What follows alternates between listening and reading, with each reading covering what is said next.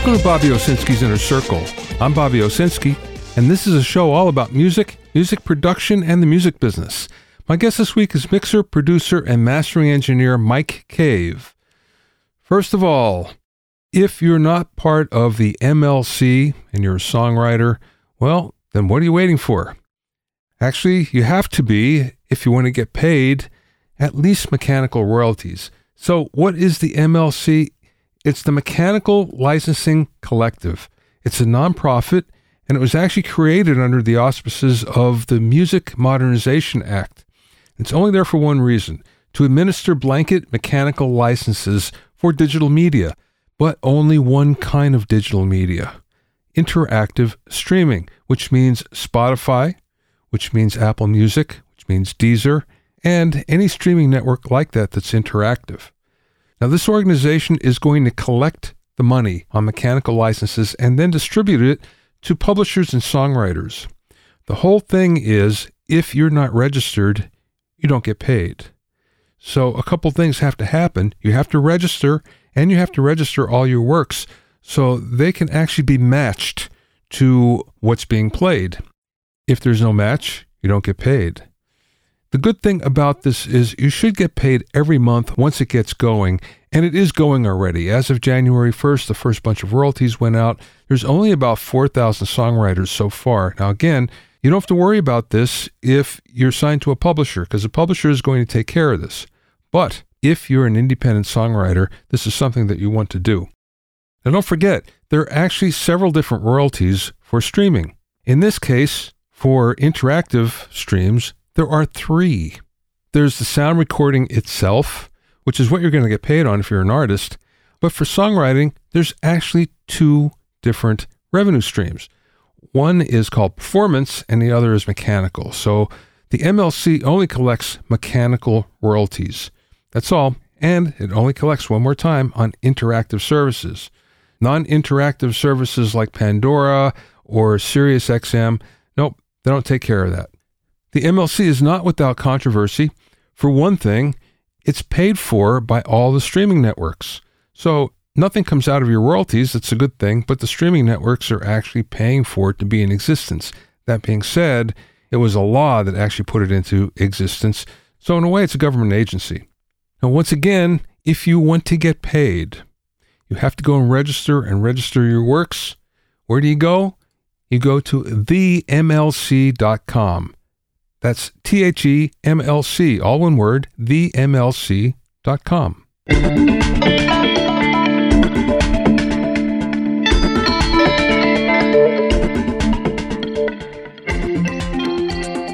you have any questions or comments, you can send them to questions at bobby osinski dot com. Don't forget about my music mixing primer and one oh one mixing tricks programs. It'll help you take your mixes to the next level. Go to bobby osinski courses dot com to learn more.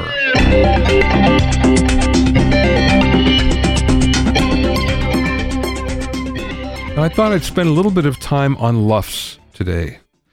What are L U F S? Well, loudness units relative to full scale, L U F S. There's a lot of misunderstanding about this, but you should understand, first of all, that it's a measurement of audio loudness. But it's actually two things. It's a combination of human perception and the electrical signal intensity. This was designed mostly because of movies and television, and more television than anything else. The reason why, there was a time, you probably don't remember if you're fairly young, that commercials were so much louder than the regular program. They'd be blasting you out of your seat. And as a result of all the complaints that happened, the F C C actually passed a law that said, okay, from now on, you have to comply with this brand new L U F S measurement. Now, there's actually three measurements involved here. There's one that's called integrated. And what this measures is one level for the entire program. So in other words, if your program is thirty minutes long, it measures the average of that thirty minutes. If you're only talking about a three-minute song, well, that's what it measures, that three-minute song. This is the measurement that we're usually concerned with. There's also two other ones. There's one called short-term, which measures only the last three seconds. And then there's another one called momentary that measures pretty much like a peak meter. So it's looking right now within about four hundred microseconds of the signal intensity. Now, here's the thing. Everybody kind of knows that the L U F S level for Spotify and for many other streaming networks is minus fourteen, and for Apple Music it's minus sixteen, so they try to mix for that level. But here's the thing. It doesn't matter what level you mix to. In other words, L U F S doesn't really matter, because no matter what you send in, they're going to re-encode it to their particular level. So even though Apple Music is minus sixteen, you can send something in at minus sixteen, they'll re-encode it anyway, so it just doesn't matter. You don't see mastering engineers worrying about this at all, and that kind of gives you an indication that you shouldn't either. Just get the best level that works for you and use that.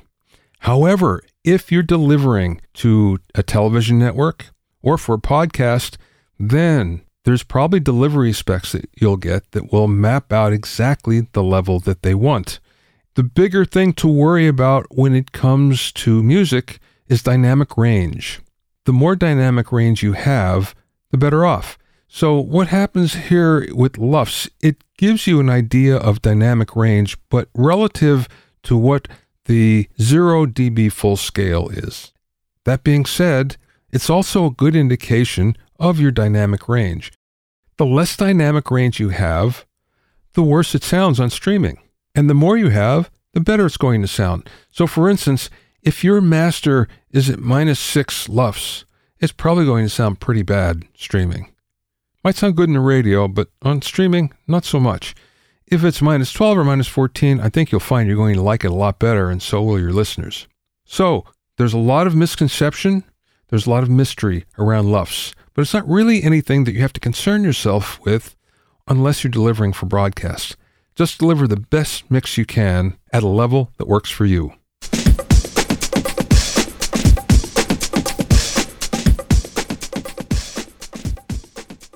My guest this week is Mike Cave, who's a multi-platinum, award-winning record producer, mixer, and mastering engineer. Over the course of his career, Mike has worked with artists as diverse as Elvis Costello, K R S-One, Louis Capaldi, Fatboy Slim, Bob Dylan, Echo and the Bunnymen, and many more on award-winning and record-breaking releases. He's also the owner of Loft Mastering, a high-end mastering facility based in Liverpool. During our interview, we talked about getting into mastering, mastering while mixing, becoming a project finisher, his plug-in strategy, and a whole lot more. I spoke with Mike via Zoom from his studio in Liverpool.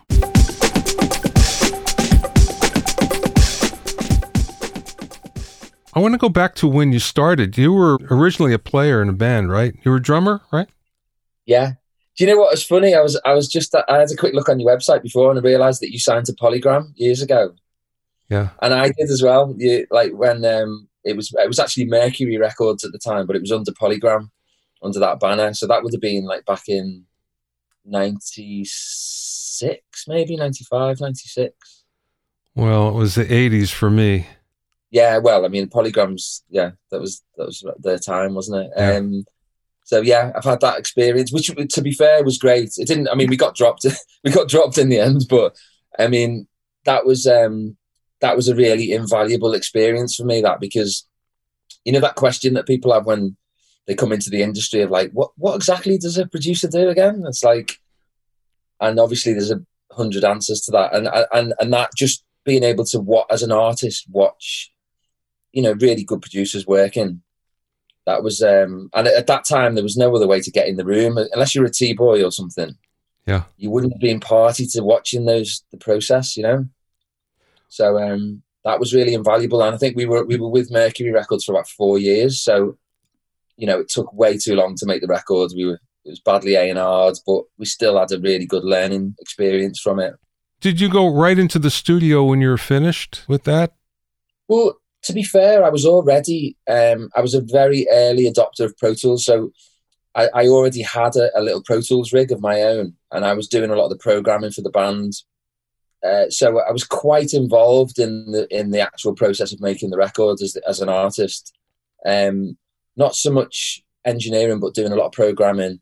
And um, like most of the sessions, I was actually set up in another room with my little Pro Tools rig, and we were passing stuff back and forward to tape. And so I was already sort of doing a little bit of engineering back then.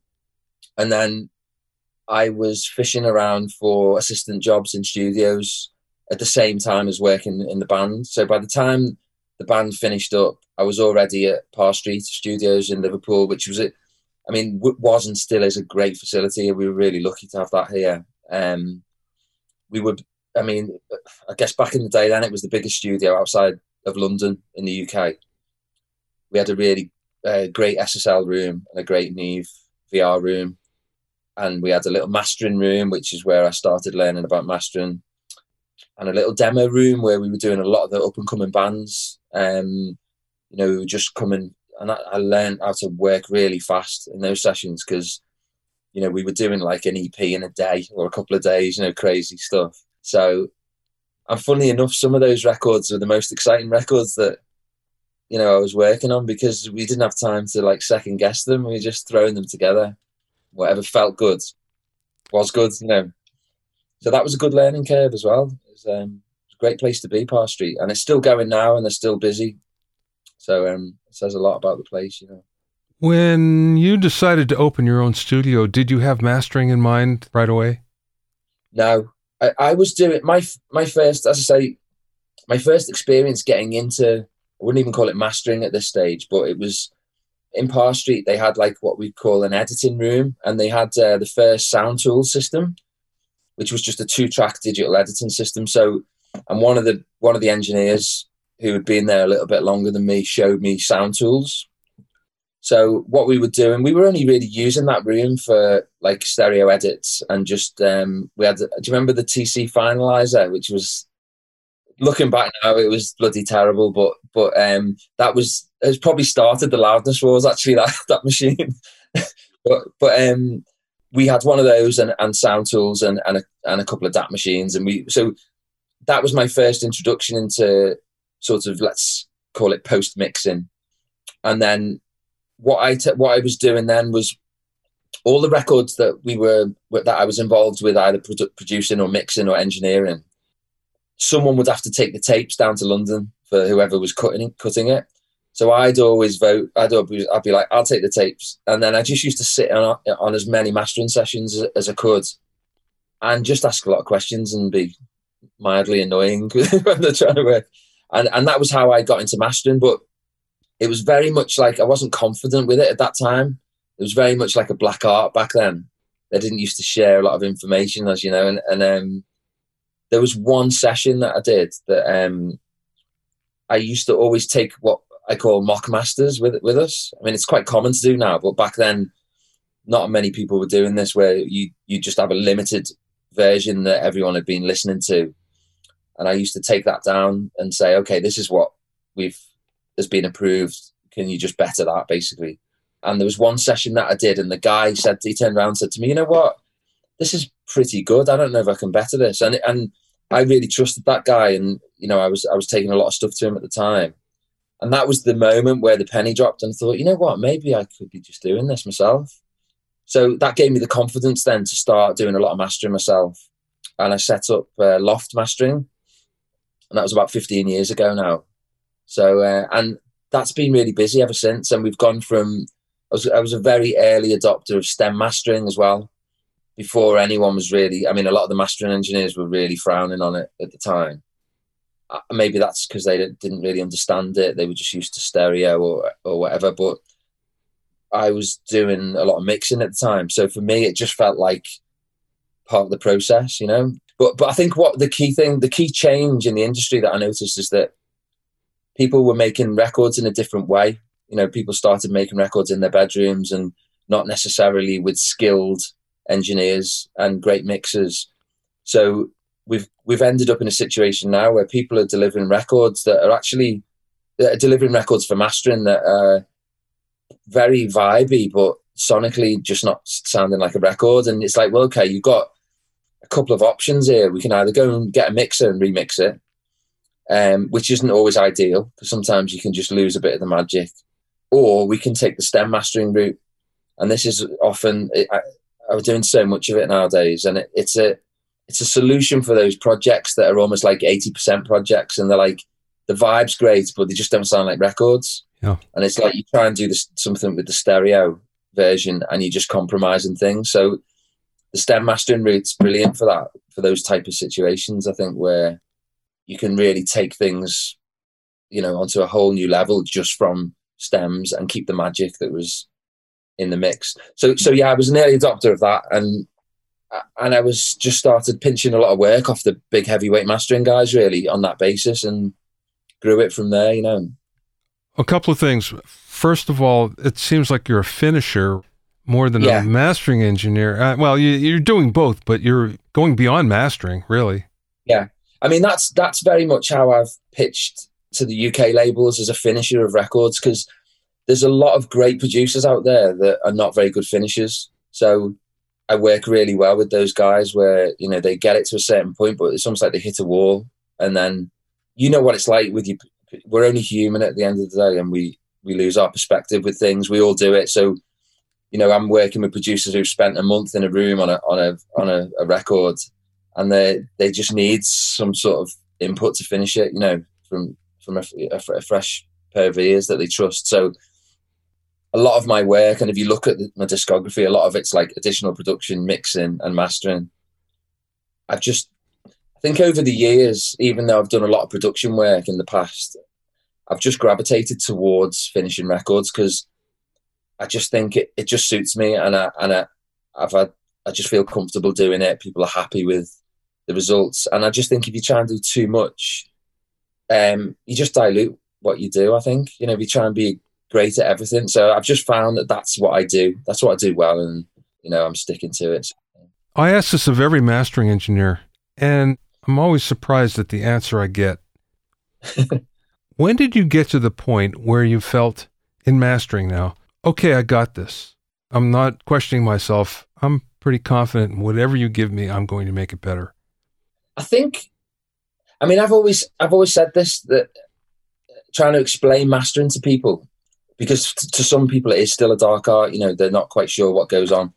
And I try and simplify it as much as possible. And to be fair, I can do it in one word, and it's translation. That to me is everything. So I think to answer that question, when I started hearing records that I'd mastered out in lots of different environments, and it sound sounding great and people enjoying them, and, and I guess being moved by it. That's what rep music's all about to me, is like, can you make, can you drag as much emotion out of a record and a much, as much drama as possible? And when I'm out in the car or in a club and you're hearing records that you've mastered and you, they move, they move me, that's to me is like a big tick. It's like, okay, this works in the real world. So I think that that's, that's what gave me the confidence when I started hearing records out that I'd, that I'd mastered, and they were sounding great. So I was happy, you know. And, and feedback from clients as well. You know, if the client's happy, I'm happy. Yeah. I'm curious about when you're mastering, what do you find to be the biggest problem when you're getting a mix in? Is there one thing that keeps on popping up? I th- I think it's harshness. Hmm. And it doesn't, don't get me wrong, it's not, it's not all the time, but I think because digital audio is just so unforgiving, it's like whatever you put into it, the same thing comes back out. When you, you've got, and particularly with a lot of these sort of, as I, as I was saying before about people making records in their bedrooms, that a lot of them are using like cheap Chinese condenser mics, and they're hyping the, the high mids.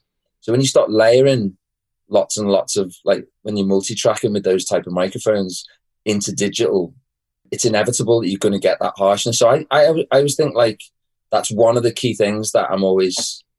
I'm always coming across with with a lot of these records that people are making in sort of less than ideal environments, that that, that harshness. So, you know, I want to be able to crank a record up and really still enjoy it.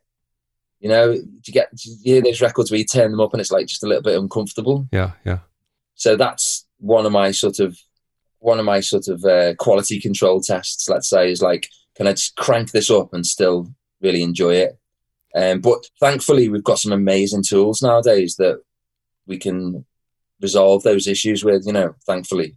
What's interesting, Mike, is you mentioned the tools, and anybody can get them for the most part. I mean, there there are some that are just, you know, mastering engineers know about and they, they have, but there's a lot of good tools that are really powerful, and I think in a way too powerful, because what ends up happening is, if you don't know what you're doing, you're going to make it worse instead of better. Exactly, yeah. And this is, you just hit the nail on the head where you said powerful. The pa- They're so powerful that you, you can really ruin a project with them because they do so much.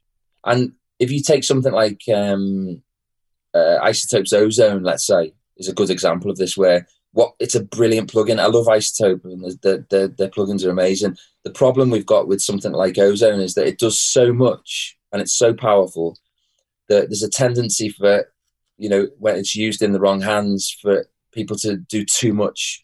And it's just as important, particularly at the mastering stage, to know when to do very little, when to be hands off. And that's just as important as when to roll your sleeves up and start digging into something. So I think that's where these tools are, when they're misused, which is, it's, they're so easy to misuse. That's where people are coming up against problems with them. You know, when I started to write books, I started to more, well, I was always the same way, where I would go in and all the mastering sessions, no matter what, and, and sit and, and watch. But eventually I became friends with most of the major mastering engineers and some of the minor ones, and would go hang with them. And I still do today. I'm close. I can walk to two major ones right up the street. Yeah, brilliant. But I also had an, an office for four or five years in Oasis Mastering. So every day I would sit in on the, with the mastering engineers if it was unattended. And one of the things that jumped out at me always was how little they were doing, or it seemed like they were doing, and yet how big a difference it would make. Yeah, yeah, exactly.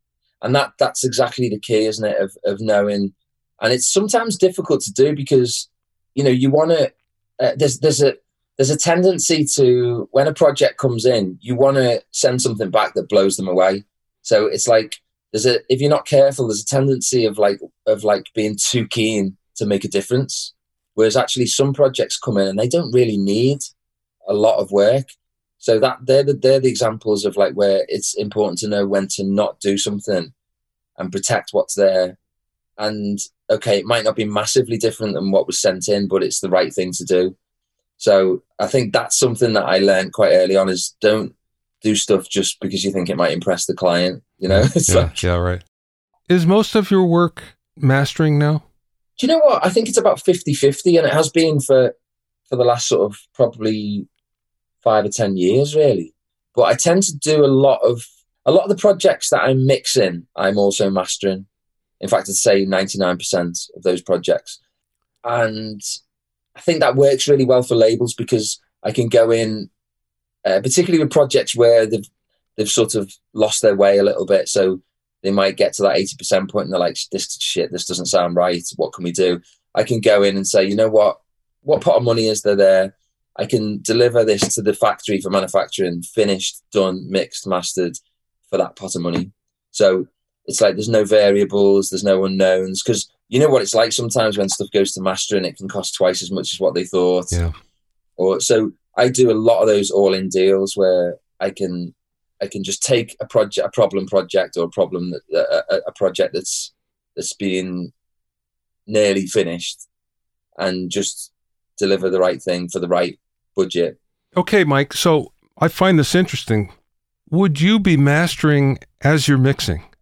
Ah, okay, good question. That because this is something that I don't advise people do, but I do. so. um, So and and I, it took me a while to do this, but what I what I discovered um, and what you'll be obviously aware of as well is that when you send stuff for mastering, it can often change the balance of the mix. Mm, yeah. A classic example of that would be the vocal tends to get pushed into the mix when the, you add the limiting on. Or what I found um, I found that really frustrating when I used to send stuff to get cut. It's like obviously, and that's why we always used to do vocal up mixes and that type of thing. So what I started doing is, when I was talking about mock masters before, mock mastering or whatever, that would be something that I would put on my mix bus when I'm mixing. Once I get to say like, once the mix is like eighty percent there, let's say, I'd start thinking almost like put a mastering hat on and go, okay, what's likely to happen at mastering? And there would be a limiter involved, usually maybe a little bit of E Q or something. So I would add that to my mix bus so I could start to hear the mix in a mastered way, like a mock mastered way. And so those those problems, though, that those changes in the balance that would often happen at mastering, I would already already flag them while I'm mixing.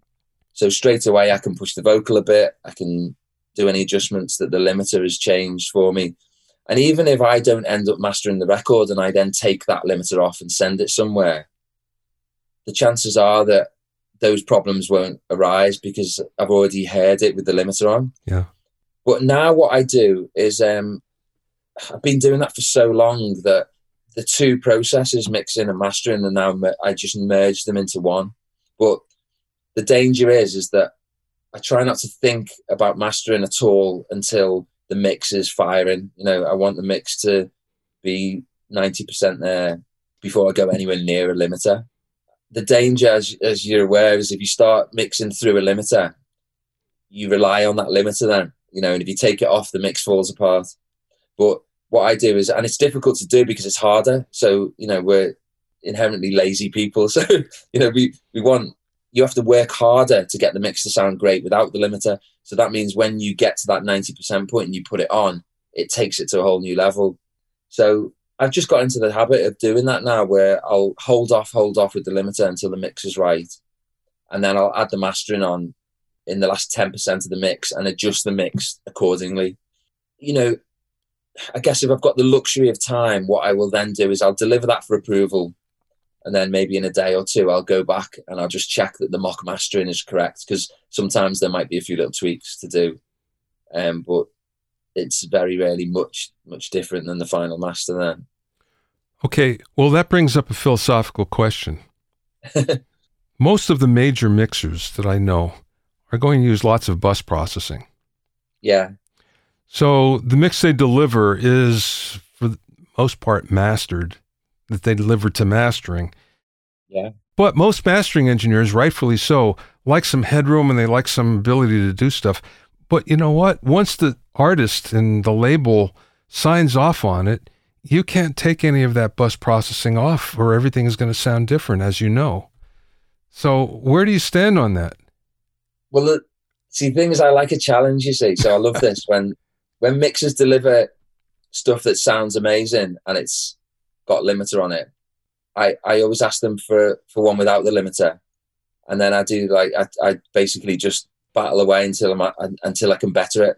And that can take twenty minutes or it can take a couple of hours to do, but I find that there's pretty much ninety odd percent of the time I can do something better. But it's just, it's not it's not always easy because, as you say, a lot a lot of mixers are delivering really great sounding records with limiting on, and it's almost like you don't want to touch it. But I think it's worth spending the time to just see if we can get it even better, rather than just presuming that, you know, we won't be able to do anything better than that.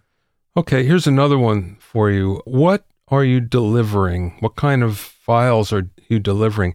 Are you delivering a separate streaming master?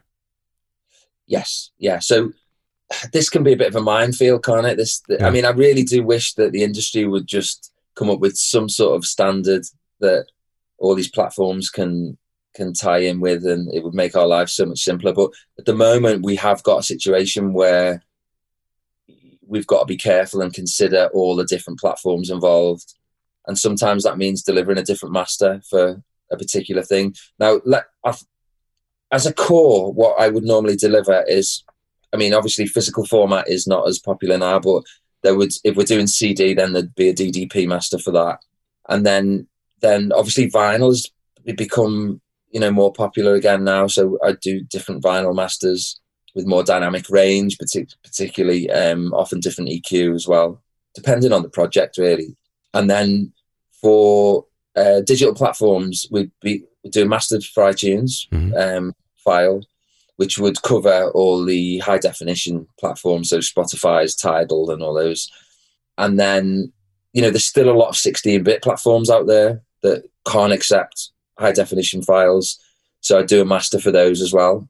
Uh, a good example of some other ones that we might do is, for instance, I did a record recently and they put up um, a little taster of it on Instagram. And um, Instagram are, uh, I don't know what, what, what they use, their algorithms, but there's a lot of distorted content on there. I don't know if you've noticed, there's a lot yeah. of stuff clipping.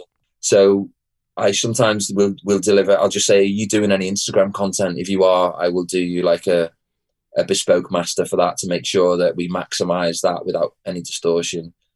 SoundCloud, another culprit. You know, sometimes we have to do like minus four dB masters for that. I don't know if they they might have changed that recently, but at one point it was just sounded terrible, SoundCloud. Um, so yeah, I mean, it's there's there's a bit of a handful of, of files to deliver and um, to get. I mean, you know, at the end of the day, we want it. We want projects to sound as good as possible on everything. So if it means spend another ten, twenty minutes pulling some files together to suit that, then great. But the problem I found is that a lot of the, the particularly the independent distributors, they're a bit lazy, some of them, with what files they're using. So often, even if I send a, a folder full of well-labeled files, they might just pick out the sixteen-bit file and use that for everything. Mm, yeah. Like, it's not far from ideal, you know. That's out of my hands, unfortunately. So all I can do is present a, a bunch of files and tell them what they're suitable for, and then I'm at the mercy of the distributor to use it wisely, you know. You have the same problem to some degree with metadata, too. Exactly, yeah, yeah. If they're in charge of the metadata, you don't know who's going to be doing it. Many times it's the last person hired at a label, so they don't really know anything, and they get confused by some of the different formats, what they want, and they just don't fill it in. Well, this was the beauty of um, the D D P format, because once it left the mastering house, no one could do, no one could mess with it. Yeah. So it would go to the factory, and then you could guarantee that the C D that you pick up in the shop would be straight off the D D P, no metadata changed, or, you know, so it was pretty bulletproof, really. But now, obviously, with this digital, the whole digital platform thing, it's opened that up again into, as you say, pro, you know, people make mistakes, and it's frustrating. So. Let's talk mixing for a second.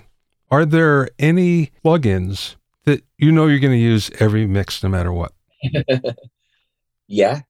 It's funny, isn't it? Plugins. Like, this, we are overwhelmed, aren't we, with plugins right now? There's so many, so many great plugins. Um, what I find and what I've always done is, like, once a year, usually first couple of days of January, I have a, a, a plugin cull, and I just go through my plugin um, folder, and anything that I haven't used for a few months just gets put in, in the in the unused folder, because it kills your workflow having too many plugins. It's just, you know, at the end of the day, if I if I want to E Q a kick drum, let's say, for instance, the last thing I want to do is pull up a menu of fifty E Qs. Yeah, you know, it's just stupid. We, you know, we we used to work on analog consoles with one E Q, you know, for the whole board, and we never complained. We just carried on and mixed records, and, you know, we may have a bit of outboard gear maybe, but generally we used the same E Q for everything, and it wasn't a problem. So what I try and do is I have have um, about ten E Qs. I have five that I would call more surgical, and then I would have five sort of that I would call more of like enhancement vibey E Qs. And that those ten might change. They might evolve over time, but I try not to have more than that, because it's just unnecessary. And it, it, it just means that if I want to E Q that kick drum, it takes me two minutes. I'll just go and grab one, E Q it, and move on. So I try not to have too many, but I do have, uh, I do pick very carefully. And some of the ones that I will be using on everything would be, uh, the, I mean, the Isotope stuff's great. Um, a lot of the, like the Nectar. I love the the thing in Nectar where it will track pitch. So I do a lot of notch filtering with um, monophonic material, stuff like that. It's perfect for that. Um, Soothe, I don't know if you, you use oh, it, yeah. Soothe. What an incredible plugin that is, amazing. Um, and that's one of the tools that's perfect for that deharshing thing that I was talking about earlier. Perfect for that. The Sonnox stuff I've used for years, um, really clean. You know, because especially when you start layering plugins, a lot of the time you don't want a plugin to have character. You just want it to do a, a job. So that that Sonnox stuff's great for clean, you know, clean work. Um, and obviously the U A, U A D stuff is amazing. Um, I mean, you probably see there's there's not a massive amount of outboard gear in here now. Um, this used to be just full of all sorts of stuff. And over the years, I just realised I got the U A D stuff and realised actually I wasn't using a lot of the outboard, so that's brilliant for character. The Wave stuff's great. The Plugin Alliance, they've been doing some great work, haven't they, over the last few years? How about effects? Effects, okay. Um, I'll tell you. Um, hang on, I've got my computer here, so I'll just again, the U A D stuff's great for effects, especially the old sort of outboard reverb stuff, you know, the old the old A M S stuff and all that. Um, but the uh, the reverb, I've recently discovered that Seventh Heaven Pro. Oh, nice, yeah. I'm finding some, it's a Bricasti um, emulation, so I haven't turned the Bricasti on for a while because I've just been using that, um, which says a lot because it, that's a, the Bricasti's incredible. Um, so that's one of my go-to reverbs now for vocals. What else have we got for reverbs? Um, it's a lot of U A D stuff in here, actually. The particularly like the stuff, Capital Chambers. Oh, my favorite, yeah. Brilliant, yeah. Um, I'm still using the the plate, the the E M T one forty plate. What else is there? The Lexicon four eighty obviously is, does does a great job. Again, Isotope stuff's great for delays. Some really clever delays. Sound Toys stuff is great. I mean, there, there is. There's, I say there's so much, so many great plugins. The tendon, there's a danger of just having too much stuff, and I just find it slows me down. So, I'll by all means, I'll try things out when the when the, you know, as and when things new plugins arrive, but. Um, I'll usually not add stuff in unless I really need it. You know, I mean, I need another E Q right now, like a hole in the head. I've just got too, way too many, and I've got, I could just do, I could work forever more with the E Qs that I've got now. So, but now and again, something comes up that's clever. And I mean, the, some of the dynamic E Qs, like, I mean, I know Soothe would be in this category. Um, the D S P A E four hundred or A E six hundred or one of those, I use those all the time. Brilliant, brilliant stuff. You know, I mean, yeah. Mainly stuff that I can't do out of the box. That's where I find plugins are invaluable. You know, things that you just cannot do yeah. outside the computer. You know. Do you have a favorite mixing trick? Is there a technique that you use every, almost every mix? I mean, the, I, I work ninety-nine percent of my projects are vocal led. So I'd say, and this isn't really a trick. I'm sure a lot of mixers do this, but for people that are coming into the industry and trying to work out, you know, how to get great mixes. I guess one of my biggest discoveries was to leave the vocal in place all the time. Get, I start with the vocal all the time and get that in the right place, and then everything else just comes afterwards. I start building things around it. But, you know, I, t- I try and keep the vocal in like a solo safe state mm. so that everything I'm working on, whether it's guitars, keys, drums, anything else, the vocal is always there. So, you know, for, for experienced mixers, that isn't really a trick. I'm sure everyone's doing that, but it was something that I wish someone would have told me earlier on. Um, and, you know, this that way, and and as you're adding things in around the vocal, sometimes you find the vocals getting lost. And then there's the danger to jump to the vocal and E Q it. And I you always have to stop yourself and go, no, hang on a minute. I know that vocal's great, so let's think about why that's happened and go back to what I've just added in. Trying to sort that out. Yeah. You know, in, in relation to that, whenever I do Q and A's, there's inevitably a question about how come my vocal doesn't fit in the mix. When you query, you find out what it is, is they do put up the whole mix and then put the vocal in at the end. And of course, it's either going to be too loud or too soft. That's never going to fit, you know? So, yeah, yeah. So, but I'd say like that, I mean, that that, that would be obvious to, to a lot of a lot of mixers, but, but to someone coming into the industry, I think I just wish someone would have told me that, like, yeah. five years earlier, you know, it would have saved me a lot of stress. yeah, yeah, I got it. So COVID hasn't affected you too much because you're doing everything remote anyway, right? Yeah, I mean, I, I feel really thankful that, you know, this year's been really busy and we, we've we've been doing everything remote, really. I've had a couple of visits from, from artists, but um, I'm doing, doing a lot of live stream sessions, so streaming the mix bus to...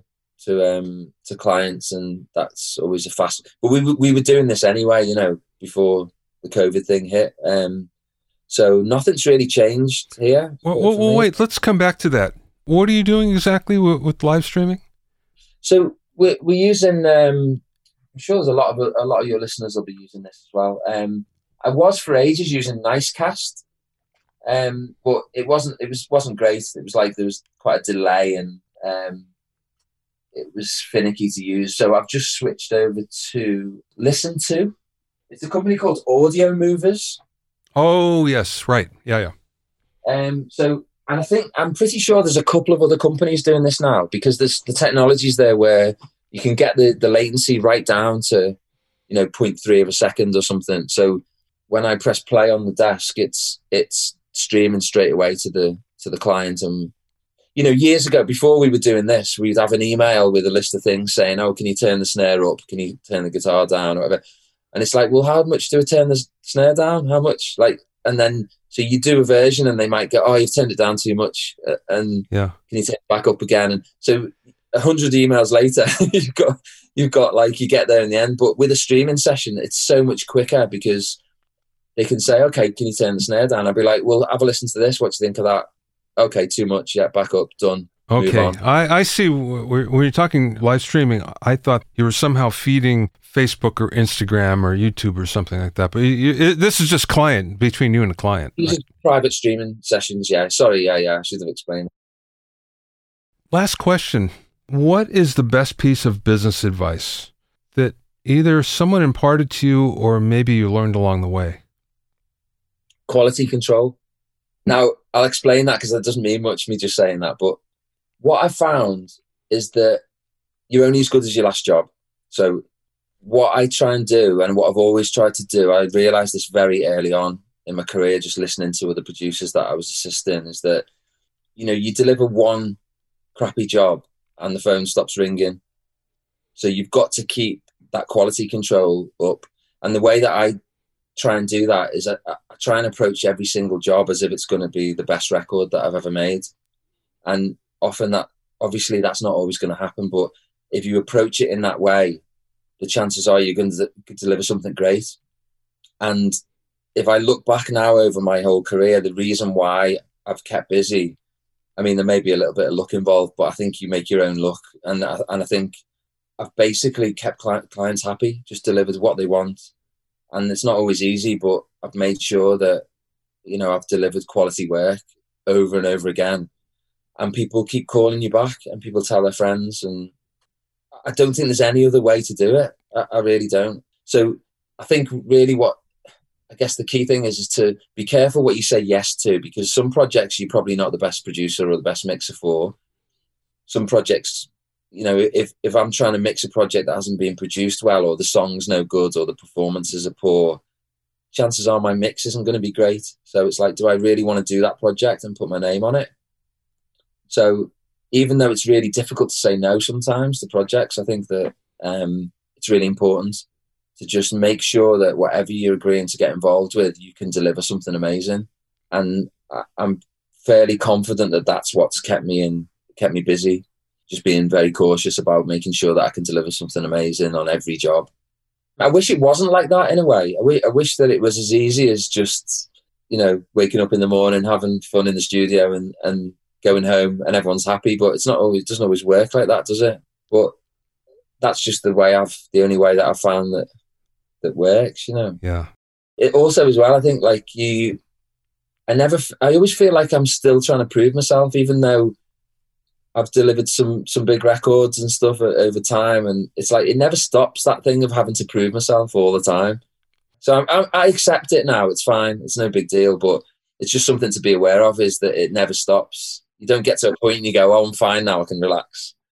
You can find out more about Mike at mike cave dot co dot u k. That's Mike Cave, C A V E, all one word, mike cave dot co dot u k. You can also find out about Loft Mastering at loft mastering dot com. Loft Mastering, all one word, .com. Thanks for listening and being in my inner circle. Remember, if you have any questions or comments, you can send them to questions at bobby osinski dot com. To listen to other episodes of Bobby Osinski's Inner Circle, go to bobby osinski dot com and select the podcast tab, or go to bobbyo inner circle dot com, where you can find it on iTunes, Stitcher, Mixcloud, Google Podcasts, Spotify, Deezer, TuneIn Radio, Radio Public, and Podbean. At bobby osinski dot com and bobbyo inner circle dot com, you'll also find a sign-up form for my newsletter and for alerts for new podcasts. This is Bobby Osinski. I will see you next time.